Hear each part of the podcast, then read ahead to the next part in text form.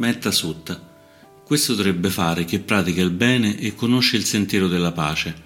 essere abile e retto, chiaro nel parlare, gentile e non vanitoso, contento e facilmente appagato, non oppresso da impegni e di modi frugali, calmo e discreto, non altero o esigente, incapace di fare ciò che il saggio poi disapprova.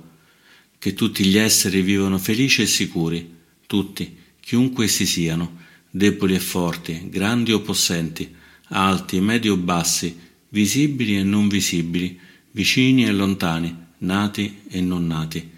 che tutti gli esseri vivano felici,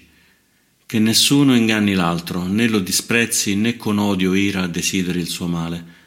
come una madre protegge con la sua vita suo figlio, il suo unico figlio, così con cuore aperto si abbia cura di ogni essere, irradiando amore sull'universo intero, in alto verso il cielo in basso verso gli abissi, in ogni luogo, senza limitazioni, liberi da odio e rancore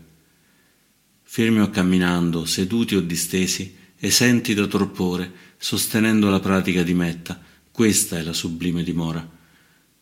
Il puro di cuore, non legato ad opinioni, dotato di chiara visione e liberato da brame sensuali, non tornerà a nascere in questo mondo.